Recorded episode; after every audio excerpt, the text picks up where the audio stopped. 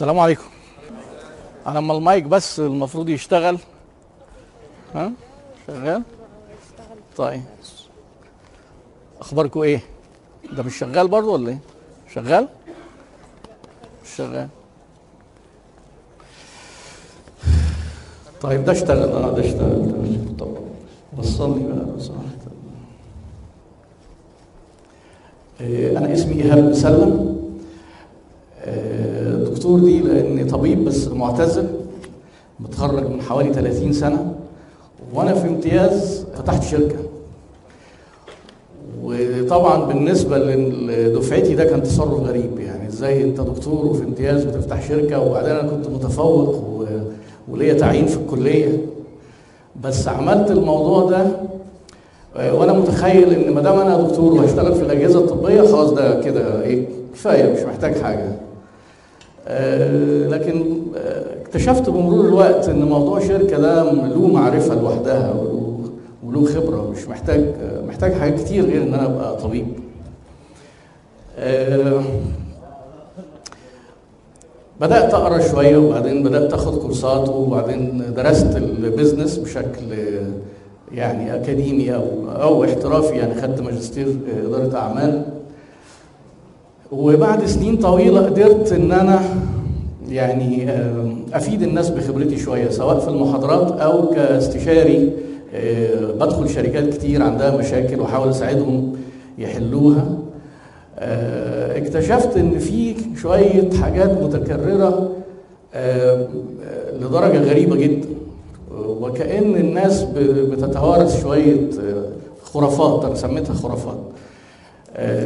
الخرافات اللي إحنا هنتكلم عليها النهارده وهو ده عنوان المحاضرة إزاي لو انت هتبدأ بزنس تتجنب الخرافات دي؟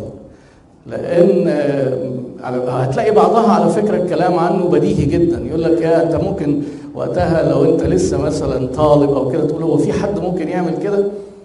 تؤكد لك فيه. بس انت هتيجي في حاجات هتبدأ تقول لا. مش معقول إن الكلام ده غلط. ده إحنا كلنا عارفين إنه صح. وقتها بقى ارجع تاني وراجع نفسك. وزي ما أنت كنت شايف إن في حاجات بديهية تأكد اللي أنا بقوله ده برضه خرافة وبديهي إنها خرافة. بس ممكن أنت تكتشف ده بمرور الوقت. وممكن تضطر تخسر فلوس على ما تكتشفه. فيعني أتمنى إن ده يوفر علينا شوية. الخرافة الأولى. الناس كتير متخيلين هندرس business ليه؟ آه. شايفين المعلمين اللي في وكاله البلح شغالين ومعاهم فلوس. وشايفين اللي بيشتغلوا من غير ما يدرسوا بيكسبوا. العلم في الرأس. على فكرة تقريبا يعني تقريبا ما احتكتش بشركة بالذات family business من الجيل القديم اللي هو ال- الناس اللي في سني. أنا بعتبر نفسي من الجيل القديم. غير إن هم متمسكين جدا بحكاية العلم في الرأس. بيبدأ الجيل الجديد اللي عايز يطور يقول لهم عايزين نتعلم مثلا يقول لبابا أنا عايز أروح أتعلم كذا. يقول له يا ابني أنت هتروح فين؟ تعمل إيه؟ هو الناس اللي هناك تعرف إيه أكتر مننا. ولما بيروح يقول لبابا غالبا بابا بيجي ياخد الكورس. يعني بيكتشف إن فعلا في حاجات أكتر. العلم ليه؟ العلم مش في الرأس ولا حاجة. اللي في الرأس جزء صغير الخبرة. ما الخبرة هي إيه؟ اللي بيبقى في راسك إنك بتتعلم من أخطائك الخبرة. الخبرة بتاعتك دي على قد عمرك على قد أنت اشتغلت خمس سنين عشر سنين 15 سنة. لكن ليه ما نستفدش بخبرة البشرية كلها؟ ليه ما نستفدش بأخطاء الآخرين؟ اللي هي الدراسة.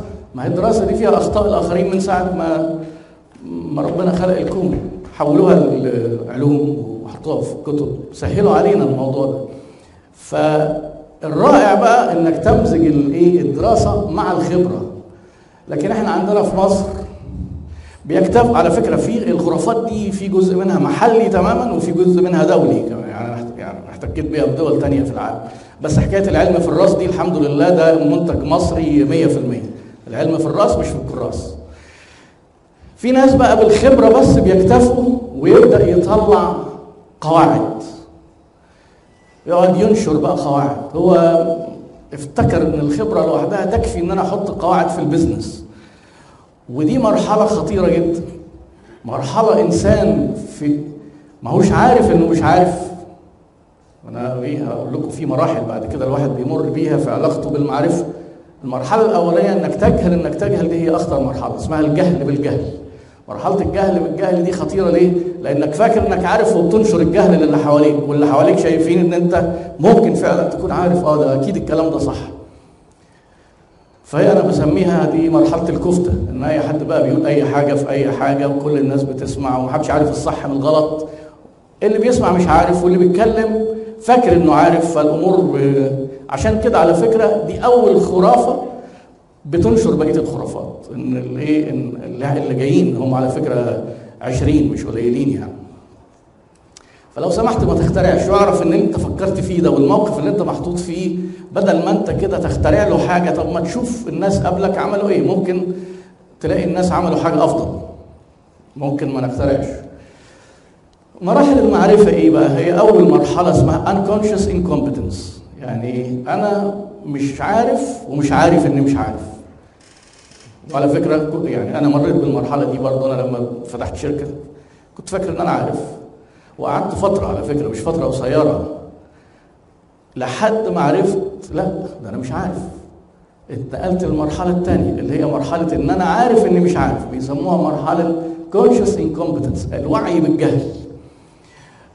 يعني لو أنا عرفت شوية في بعض حاجات كده أنور لمط في بعض الكورسات أو إحنا وأنا بتكلم مع الناس إن إحنا ننقل بعض أو نتنقل من الأولى للثانيه ده إنجاز. لأن أنت هنا هتبدأ تدور بقى تعرف فين.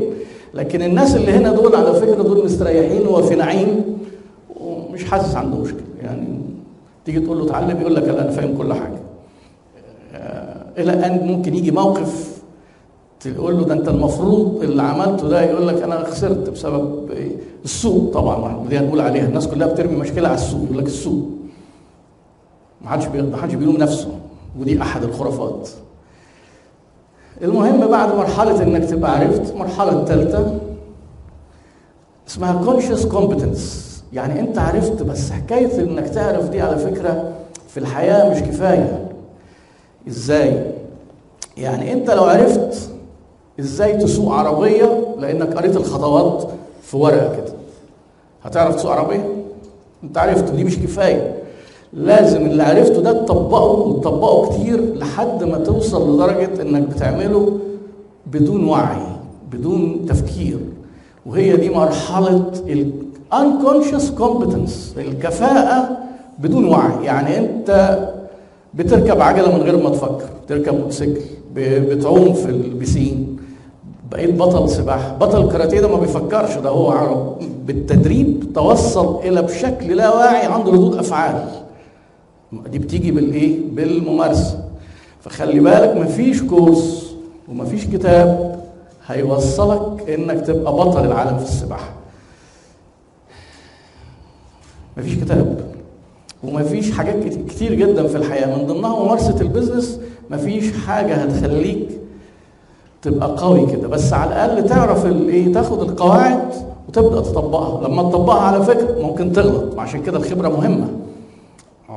كأنك أنت بالظبط أول ما بتتعلم تسوق عربيه أو تسوق عجلة. تلاقي الموضوع معقد كده تقوم راكن على جنب عشان ما تعملش مشكلة. أو ممكن تعمل ممكن واحد وهو بيتعلم يغلط.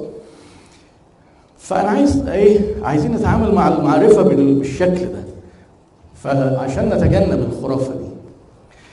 طيب إحنا هنا المفروض بنتكلم على إن أنت ملك وكتابة. يعني ممكن أنت تبقى موظف في كيان أو تمتلك كيان. يعني تبقى موظف في شركة وتقدم على وظيفة وازاي تبقى ناجح أو تبقى تمتلك الشركة دي أو تبدأ business صغير ان شاء الله لوحدك. يعني عشان يبقى انت عندك business إيه اللي المفروض يبقى موجود؟ خلي بالكم دي إيه اساسيات. هنبني عليها كلام بعد كده. شايفين الترابيزة دي؟ أربع رجلين. الشركة أي بزنس هو ترابيزة ليها أربع رجلين.